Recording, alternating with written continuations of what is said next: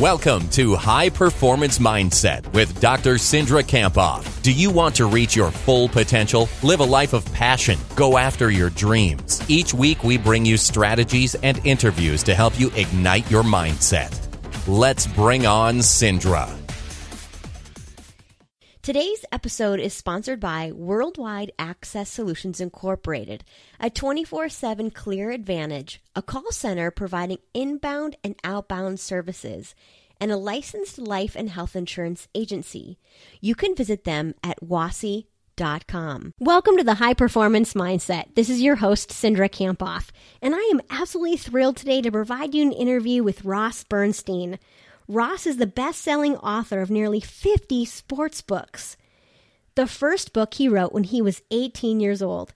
He's an award winning Hall of Fame peak performance business keynote speaker.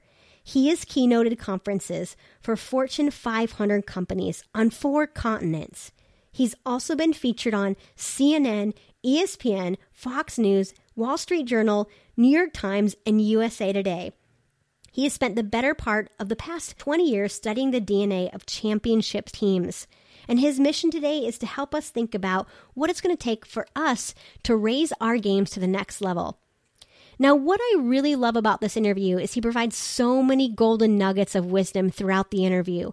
Two things that stood out to me the most was the importance of turning lemons into lemonade and how to actually do that, as well as the importance of being amazing at what you do and that the rest will follow. If you're anything like me, you're going to really enjoy this interview with Ross and the wisdom that he provides. So let's bring on Ross Bernstein. This is your host, Cindra Kamphoff, and I'm excited today to provide you an interview with Ross Bernstein. And I'm really excited to talk to Ross today um, to talk to him more about himself as a high performer and a very successful speaker all across the world, as well as what he sees as the difference between the mindset of successful business leaders and entrepreneurs and athletes. So, Ross, to start us off, tell us about your passion and what you do right now. Well, first of all, thank you so much for having me on. I'm a big fan of yours, and congrats on all your success. And I'm very humbled and honored to be a uh, participant in the awesome Cindra podcast. So let me just start off by saying that. Thank you, Ross. That's so nice of you. so my passion is similar to yours. I'm a sports nut. I've um, you and I are both lucky. We figured out a way to way way to make our careers doing what we love and what we're passionate about. And I was always a huge sports nut, and uh, somehow, some way, just stumbled into a career path where I get to work with really cool people. And and um, I have two businesses. I have a book business that I write sports books, and then I speak. And I speak at about a hundred conferences a year, mostly at Fortune 500 organizations, big sales conferences and annual events, and a lot of big associations. So um, I tie the two together, and I, I talk about the DNA of championship teams and how that relates to to sales and leadership and customer service and and and and culture. So um, that's kind of what I do, I guess. That sounds great. Sounds fun. Um, tell us about what you mean, Ross, by the DNA of championship teams. How do you explain that? Well, in my program, it's called The Champions Code, and it's based on two series of books that I've written. The first series is a book about how and why winning teams win and what makes the great ones great. Um, it was a series of books called Raising Stanley, Raising Lombardi, World Series winners. It was about what it took to hoist that trophy. And I interviewed over a thousand professional athletes and coaches that all had one thing in common. They were all champions. And much like Jim Collins did in his iconic book, Good to Great, I was looking for the same sorts of trends and patterns and metrics that were common among these elite teams, and the results were, were fascinating. The other series that's tied into the that's the champions part of the champions code. The code part is a series of books I wrote called the Code, and um, there was one for hockey, which is about why there's fighting in hockey. There's one for baseball about what leads to retaliation, and there's a and and you know players getting getting beaned, and then there's a football code. And basically, there's codes in every sport, and it's about these unspoken, unwritten rules, and about the fine line between cheating and gamesmanship in sports, and and about crossing that line, whether it's taking steroids or sign stealing or deflate gate or any of these things, any of these sort of sneaky, nefarious things that that that players teams do to try and gain an edge. So the Champions Code, it's about winning the right way. So I talk a lot about ethics and integrity and accountability and values and about what being a champion means and about how everyone has a code, kind of a mission statement, what they do, what they stand for, how they play the game, and how that translates to business, whether, you know, you cheat in golf or do all these little things that we sort of judge people and how well we trust them. So, um, it's it's a lot of fun and uh and I love it. So it's it's it's it's been a it's been a fun ride. Awesome. What's one thing that you really learned from uh, these a thousand professional athletes and mm-hmm. coaches? What's the most important thing that you learned from interviewing them? That's a great question. I've learned so much and so much more than I think one question, but I, I think the big thing, what it really comes down to, and the thing that I really stress the most in my programs is authenticity and relationships.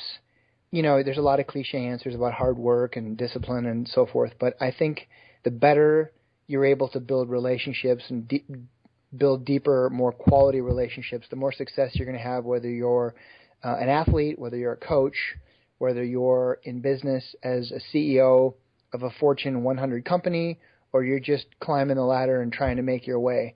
So I really think authentic relationships and building relationships and just being a nice person. You know, getting I had a chance to meet some some great people, people like you know Kirby Puckett and Harmon Killebrew and Wayne Gretzky and so many amazing athletes and, and individuals. And you know just there's certain ones where you go man that that guy he just gets it. He's just what a good guy.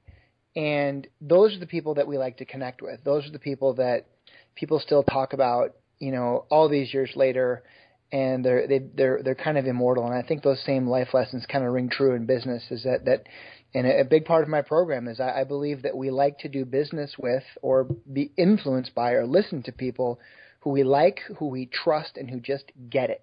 And that's really what what my program boils down to is about um, sharing examples and stories of from the sports world and how that relates to the business world and and um, yeah, I've just been having fun fun doing it, and it's it's fun when I get to do neat stuff like this and be on really cool podcasts like yours where people want to talk shop. So um, just having fun.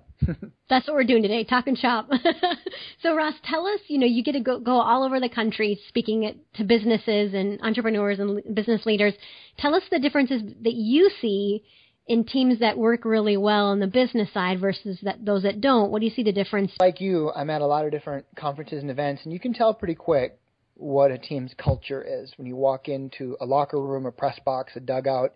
Um, I've been a member of the media for the past 20 years in Minneapolis with the Minnesota Vikings and the Twins and the Wild and the Wolves and the Gophers. So I do spend a fair amount of time in, in locker rooms. You can tell culture, you can tell attitude, you can tell momentum pretty quickly, and you can also tell it in business. I'm at a lot of conferences where you walk in and you can tell pretty quickly what the vibe is. You know, I'm I like to come in early. I like to stay late I, when I'm working with a client, and I'll, if I can, come in the day before. Maybe tour a factory, maybe just meet the C-suite, have dinner, do the dance, build a relationship. But you can tell pretty quick what's going on above and beyond, you know, a Google search of their stock index and and anything that's happening eh, to their uh, corporate landscape and you can tell if people like each other. You you know, there's a, there's an old saying, you know, people don't quit jobs, they quit bosses. So I talk a lot about leadership, and I, and I talk a lot about different coaching philosophies and styles, and how they connect and create buy-in, and how they're able to lead effectively. And uh, you know, sometimes you walk into a company and they they're going to say, "Hey, we just fired 5,000 people. Go rally the troops." Or other times they can say, "Hey, we've had you know 12 consecutive growth quarters and how do we sustain this momentum and get even bigger and better and how do we keep doing this? And and it's the same analogies for dynasty teams. And in in sports and if you're a, a Minnesota sports fan where we both live you look at the 87 and 91 Minnesota Twins and you go, wow. And you look at the culture and you look at the, the locker room vibe and, and you look at the, the clubhouse leaders and the veterans and the rookies and how everyone came together and all their roles and, and the great management philosophies under Tom Kelly and how he built that organization from rookie ball and Elizabethton to Class A and Double A and Triple A and how he'd gotten those kids to come up through the ranks and got the right chemistry.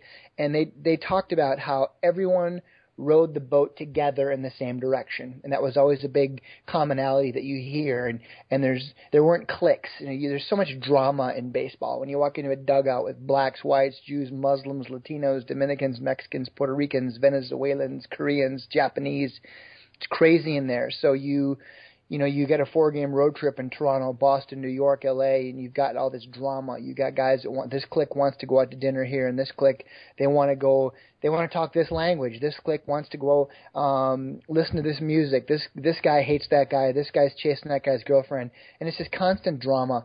And you know, in baseball, there's a there's a shared vision. When when you suck in baseball, they fire everybody. There's no golden parachute for the dude at the top.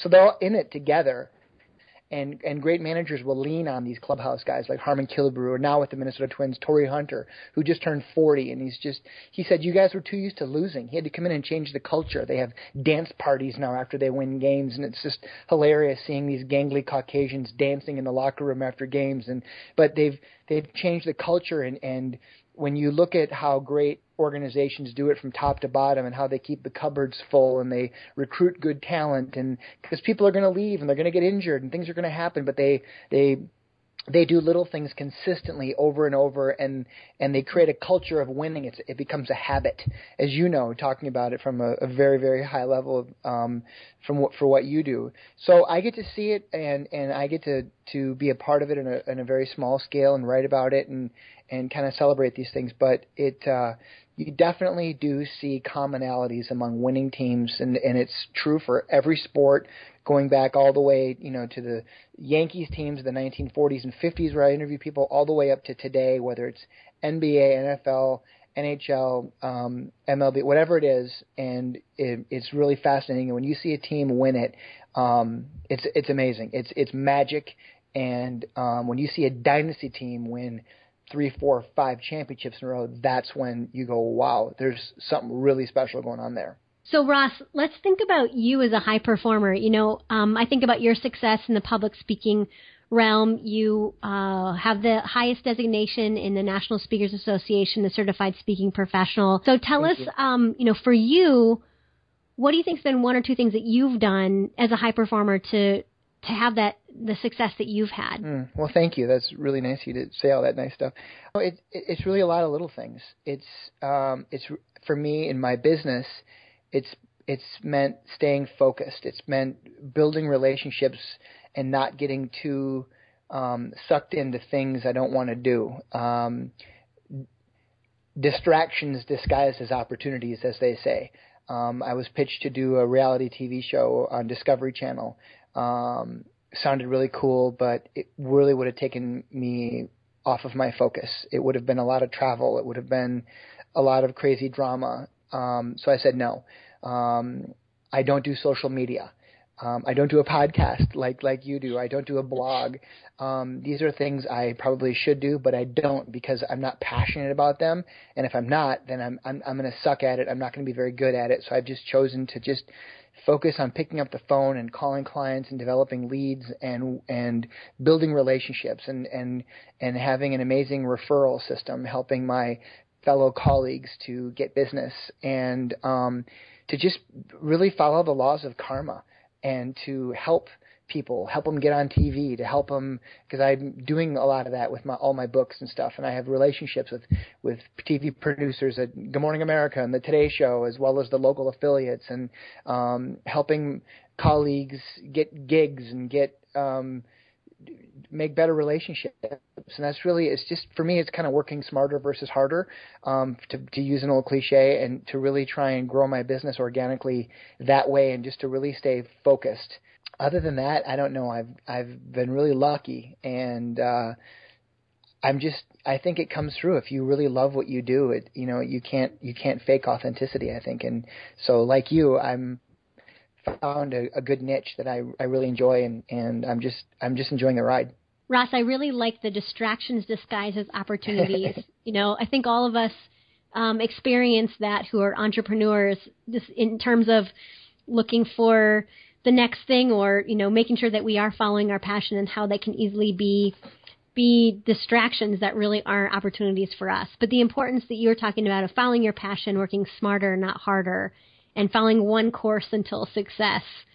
Um, so ross tell us why you do what you do. You know keeping your why front and center is really essential. So tell us why you do it. I love it. I love um, I love speaking. I love the moment when I'm done speaking and um, sometimes there's a standing ovation, and people run up and hand you their business card and they go, "Wow, you got to come talk to my company." And we're having our conference in Hawaii or Australia, and you go, "Wow, that's so cool." And that's the high for me. I, I love booking. I'm a sales guy at heart. At heart I think I, I grew up in a fourth generation chain of family furniture stores in southern Minnesota, and just learning those those simple life lessons from my great grandpa and my grandpa and my dad and my brothers, and just about customer service and and just making your customers happy and and trying to to do right by them and um I don't know that I'm just really lucky that I stumbled stumbled onto this. I guess I, I people say like, well, how do you become a speaker? It's like you know, you don't find speaking. Speaking finds you. You have to do something in life, have successes. You have to have massive failures before you can speak. Um, anyway, speak consistently. Anyways, anyone can get a gig. Any any professional athlete can get a gig, but to do you know 50 or 100 at a very high level for a very high fee is um it's a bit it's a business and that's what I love is focusing on that and my books really feed my speaking business and vice versa so it's it's really um kept me focused on on that. And and you know life's about stages. And for me at this particular stage um I have a a, a kid who's in 8th grade.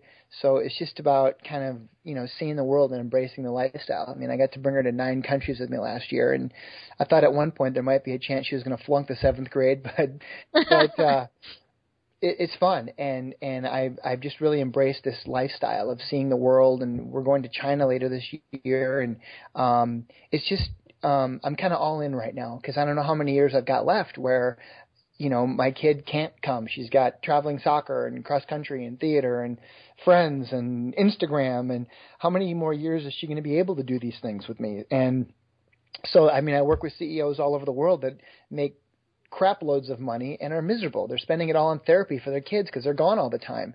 So I'm just all about enjoying the experience as much as I can with my family and and there are weeks when I'm traveling and I'm on the road, but there's lots of other times when I get to bring them with me, and I, I thoroughly enjoy it. And I love being a dad, and I love being able to go to all the soccer games I can and all the cross country meets I can, and just to be present because it is a grind and you're on the road. But I do get to home office, so I love that.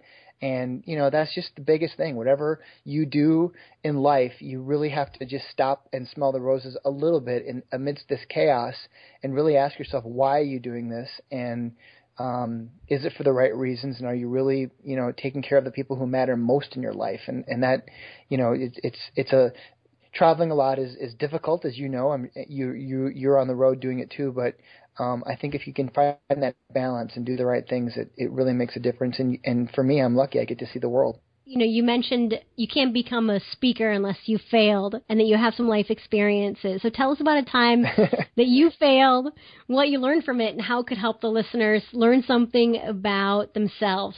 Well, I fail all the time. I'm really good at failing. Um, but you know, you you fail your way to the top. You take risks. You fail. You're going to have successes if you read the bio of every Fortune 500 CEO, you'll read failure, failure, failure, success. You just got to perform the autopsy. It's what you learn.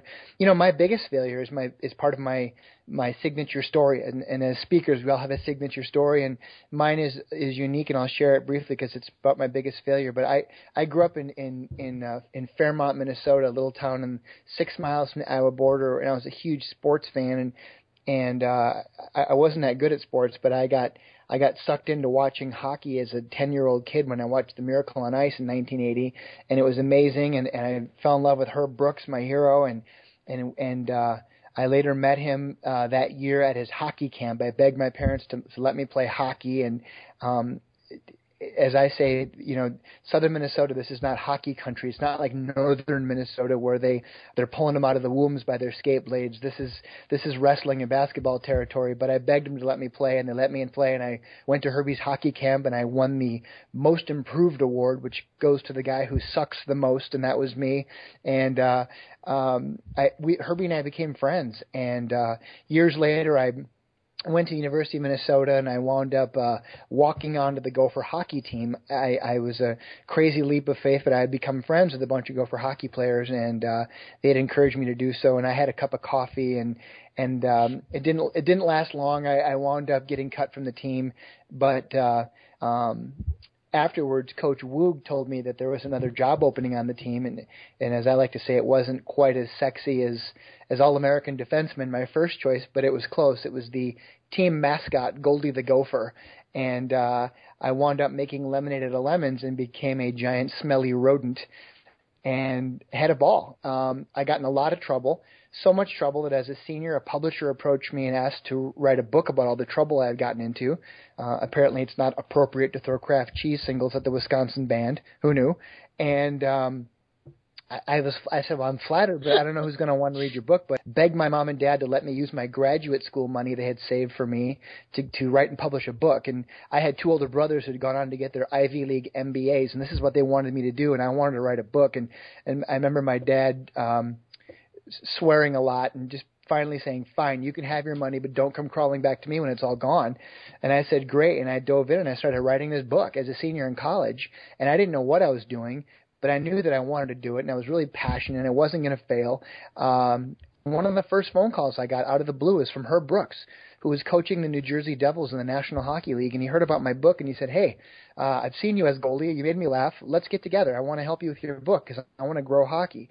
And we became connected. And um, years later, um, he asked me to write his biography, which was a huge honor. And we were about a year into it, and I was actually golfing with Herb the morning of August 11, 2003, the morning Herb was killed in a car accident.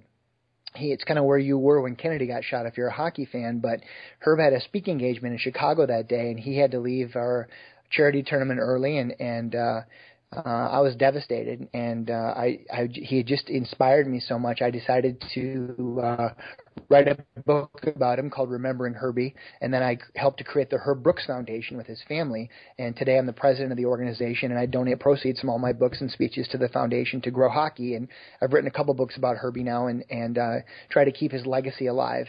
And he always loved the fact that I made lemonade out of lemons. I was even though I wasn't good enough to play Gopher hockey, I still wanted to do my part so the charity today, we the women's Olympic team trains at our dryland training facility. We've raised millions to get inner city kids playing hockey and disadvantaged kids with autism and Down syndrome and sled hockey. So uh, philanthropy is a big part of my business, and I'm involved in a lot of different charities. All the books I write, we always create charitable foundations because I'm a big believer that people don't want to be sold, but they love to buy, and they love to buy from causes that they believe in. So that's been a big thing. So my biggest failure of not making the Gopher hockey team turned into be my biggest success, and I wrote my first book as a senior in college called Gopher Hockey by the Hockey Gopher, it became a cult bestseller, and, and 50 books later, I've somehow made it as a complete poser. So it's kind of, it's like I say, it's not what happens to you; it's how you choose to react to it that matters. My first choice would have been hoisting the Stanley Cup, but uh, as I talk to you today, I'm, I'm I'm leaving tomorrow to go speak to the Colorado Avalanche at their team retreat. So even though I'm not good enough to play, here I am, dumb luck. I still get to hang out with teams and. uh uh, they're going to let me practice with the team, and I get to hang out with these guys for a whole day and all these amazing athletes. So uh, crazy stuff, but who'd have thunk? You know, I think Ross, what I really got from that story is, you know, at the time that you didn't make the the Gophers hockey squad, you know, I think that can be disappointing, but it was part of your journey, and you wouldn't have gotten where you are today without that opportunity and without being the Gopher. That's right. so, thank you for sharing that with us. Ross, one of the things that we believe here uh, at the High Performance Mindset that if your dreams don't scare you, they aren't big enough. And so what what that really means is that you should have big dreams, and if you just dream small, that you know you won't be pushing yourself. Do you have a, a big dream that might seem a little scary or anxiety provoking? Oh, big hairy dreams, like Jim Collins, Jim Collins calls them in, in uh, exactly. Big hairy audacious dreams. Yeah, I mean that's a great question. I I, I definitely have dreams. I'm kind of, I mean, I'm kind of living it in some regard that I'm doing what I want to do, and at this stage, I guess. But you know, I, I think um, uh, there's a there's a speaker friend of mine who his name's Mark Scharenbrock. He's an amazing speaker, Hall of Famer, and awesome. And I remember meeting him a long time ago and meeting his amazing, lovely wife Susan, and seeing their life. Um, she travels with them to all their speeches. They just travel the world together. That's all they do. Their kids are all grown. And I remember meeting him and I telling my wife, I said, "That's my dream.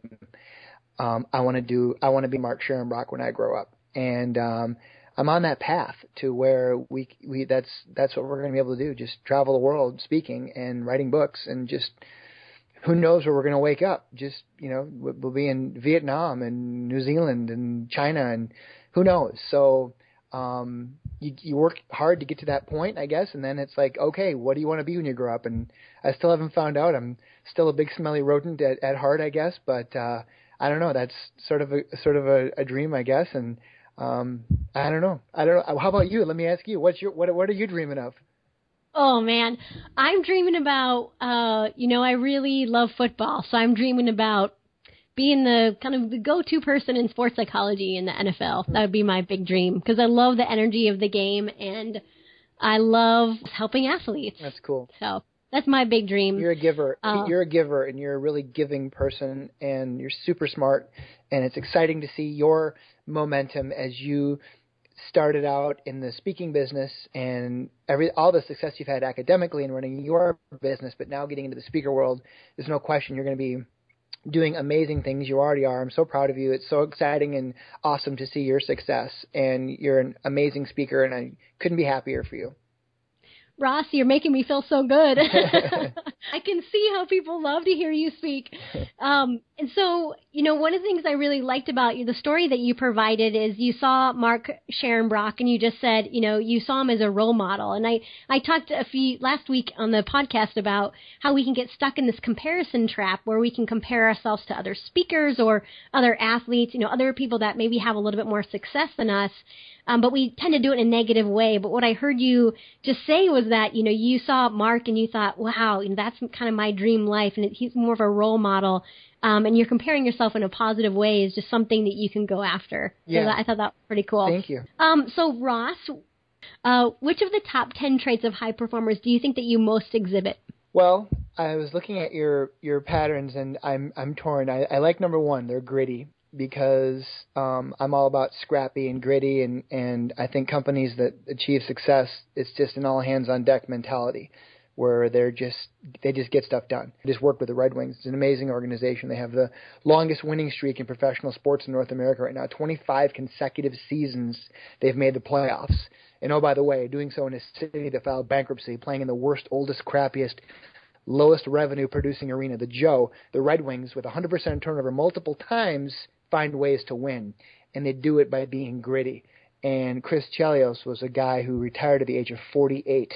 They just couldn't get rid of him. He just epitomized gritty. He he he he would mentor the kids on the road and show them how to get you know tell them you had to get enough sleep and and to sign your autographs the right way and slow down and to um, eat right because they're going to let their teammates down if they don't. They got to take care of their bodies and to not do stupid stuff on social media that people are watching all the time. Everyone's paparazzi, and he would literally. He was playing next to kids younger than his own kids, but he would he would do the dirty work. He he'd he'd get you know two minutes a night, and he'd he'd be an energy guy, an agitator, a disruptor. He'd go out there and and and he'd fight guys and block shots and do this stuff no one wanted to do, kill penalties, but they couldn't get rid of him. And that's the thing. And in, in life and business, it's just how bad do you want it? You know, how bad do you want that big hairy dream? And uh, the people that are really willing to work for it and go for it and just say just not accept no for an answer, they're the ones who succeed. And uh, there's no off season for those guys. They just do it, and it's it's a privilege you and I have that we get to hang around these people. It's like the fountain of youth, you know, hanging around professional athletes because that because their passion is sports, and they'll do whatever it takes. This is their drug.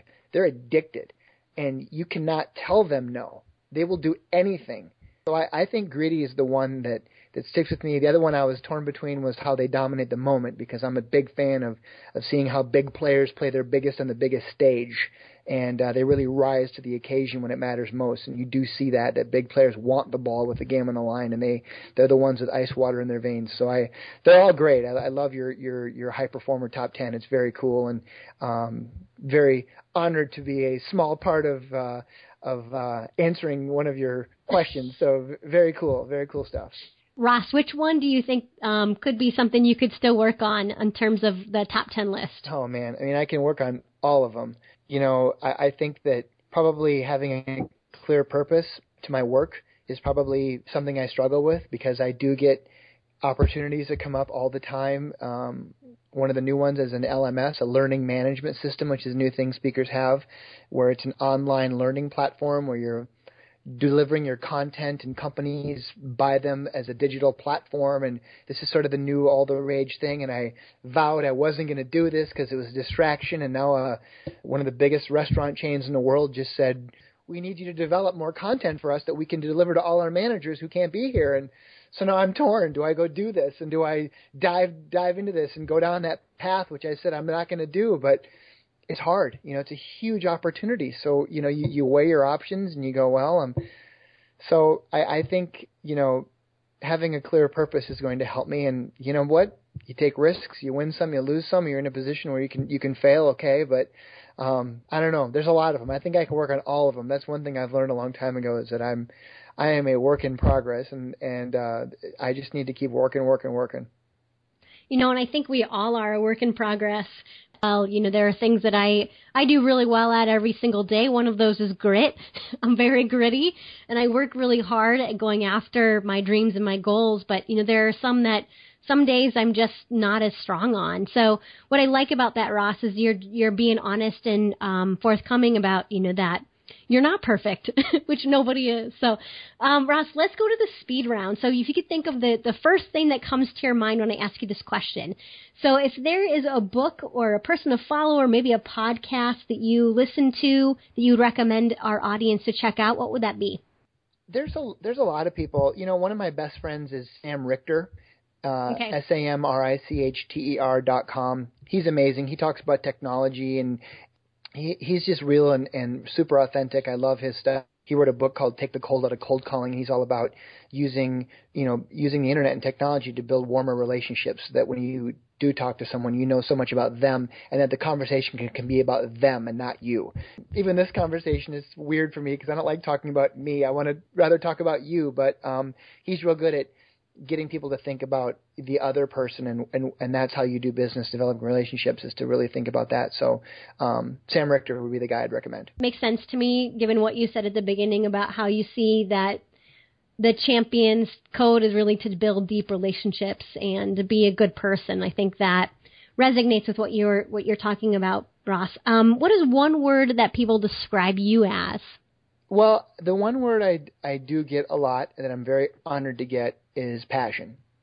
I know it's cliche, but I am very dynamic uh, or very animated on stage uh, when I present. I'm sweating profusely, and I'm it's a performance. And I always say, if you know, if you're not sweating after a sales call or, or whatever it is, then maybe you're not working that hard. So I am super passionate about what I do. Um, I give birth to my books. I love them. I love giving them away, and I love talking about them at conferences as a way to help people to grow their businesses so that they have more money and more time to spend with the people that they love or golfing or hunting or fishing or spending time with their family or watching Gilligan's Island reruns. I don't care, but it's all about getting people to be better and I'm really passionate about that. Which one of your books is your favorite one? it's like which of your kids do you love the most? Um, the one that has probably brought the most success is a is a book called the the Code. It's about fighting in hockey, and we've turned that into a few movies. Um, most recently, a, a project with Alex Gibney, who won an Academy Award. Um, I'm only in the movie movie for like four minutes, so if you watch it, don't blink. It's called The Last Gladiators, but it was inspired by the book. That was really cool to kind of have something like that happen and and uh so I'm I'm very excited about that and um that one's fun and also my book America's Coach about Herb Brooks and the Miracle on Ice because uh it's just such a very deep emotional topic for me and and uh, it's for such a great cause and I'm very honored to keep his legacy alive and to keep the charity going in his name. And what's the best piece of advice you've ever received? Oh wow you know, in the speaking business, and I think it really applies to any business, when I was a newbie and I was just starting out, I was at our National Speakers Association annual conference where there's thousands of speakers in a room. It's a giant freak show, as you can imagine. And um, there was this woman there who ran a very big speaker bureau and she was a whale in the industry and I remember just getting up the nerve to go talk to her and give her my business card and and as everyone else was trying to do and and I walked up and blurted out my hi i'm ross and you know i'd love to meet you and get on your radar and and she just kind of looked at me and she smiled and she said she kind of just took my card and kind of handed it back and she said look just be really amazing at what you do and we'll hear about you and when we do we'll be in touch and it was very humbling. Um, it was like whoa. And uh, last year she called me and we did some business together. It was kind of a cool moment for me. I'm sure she didn't remember me from from that moment, but it was cool for me because I remembered it, and that sort of said, okay, I better be awesome so I can someday take your money and work with you. And and uh it happened. So that felt kind of good. But yeah just you know what? Just be great at what you do and and people will hear about you. Word of mouth referral all that kind of stuff. That that's what makes the world go round.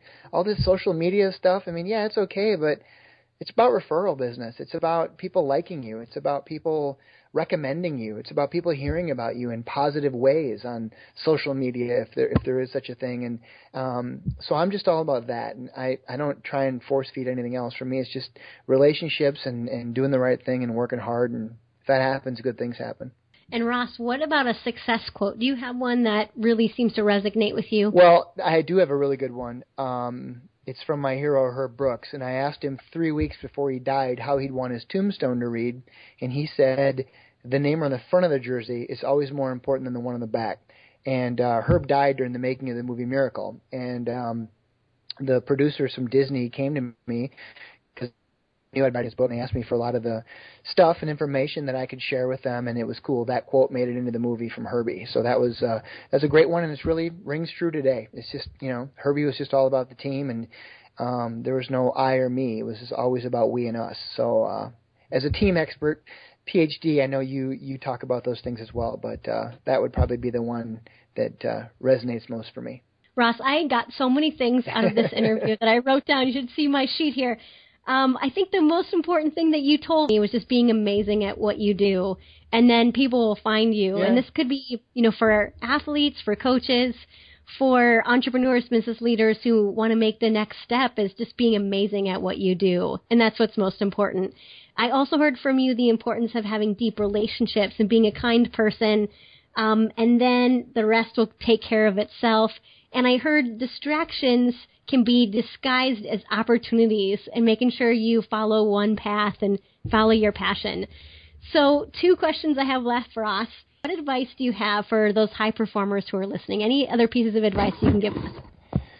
Well, I work with a lot of top producers, in, especially in financial services. I work with a lot of big banks and financial advisors, and uh, um, just worked with 10,000 life insurance salesmen, top producers. Um, and they do have similar DNA. And for them, I, I think it's just the same kind of stuff we've been talking about. It's just a routine. It's picking up the phone, it's smiling and dialing, and there's no shortcut. You know, there's no there's no uh, elevator to the top. You, you take the stairs and you work hard and you build relationships, and hopefully a lot of them are strategic, and you give. Um, you can't get until you give. This whole karma thing, like I would never dream of asking someone for something unless I gave first. And for me, my currency, as I call it, are my sports books. The first big puppy wet kiss from me. It's not my brochure or or hey, can I buy you coffee? It's here's a bunch of my sports books because I know you're a huge football fan or something to something that's of value. Hey, can I help you? I know you're writing a book and I know all the big publishers. I've self-published. Can I help you with that? Um, that's currency for me. Hey, I know you wrote a book and I know you'd probably love to get some media time. Could I introduce you to the producer at the CBS this morning? I you know I just was on and um, made a relationship. So don't ask until you give. I don't like when people just take. People like to do business and be around giving people, and that's why you're magnetic, Cindra, because you're a giver, and certain people are and they aren't. I don't think you can teach it. You either have it in your DNA or you don't. It's not about you, it's about them. And if that happens, other people will help you. If they don't, then don't help them. It's a dead end and Ross. I know your website is rossbernstein.com and they can find you there and your contact information there. One of the things I really liked on your website was watching your speaker highlight film or your your reel and I literally watched the whole thing. I was so engaged. so if people want to check out your speaking, they can go there and you have a, a website for your books, rossbernsteinbooks.com. Is there anything else you'd recommend us uh, and a way to follow you? Yeah, I mean, my main stuff, it's bernsteinbooks.com for books and rossbernstein.com for speaking and an honor for me to be on it with you today. So I'm huge fan of yours. Congratulations to you on your success. You're a rising superstar in the speaking world and um, I'm very proud to be your friend. So thank you very much for having me on today. Thank you so much, Ross. I really appreciate the time and the wisdom and the insight that you provided all the listeners. And uh, I wish you the best in your business. If anybody would like to hire a motivational or inspirational speaker, Ross is the man. So check it out, rossbernstein.com. Thank you so much, Ross. Thanks, Cindra. Cheers. Thank you for listening to High Performance Mindset. Are you signed up for Cindra's weekly email with free mental tools and strategies for high performance? Why the heck not? Text mentally strong, all one word, to 22828 or visit cindrakamphoff.com.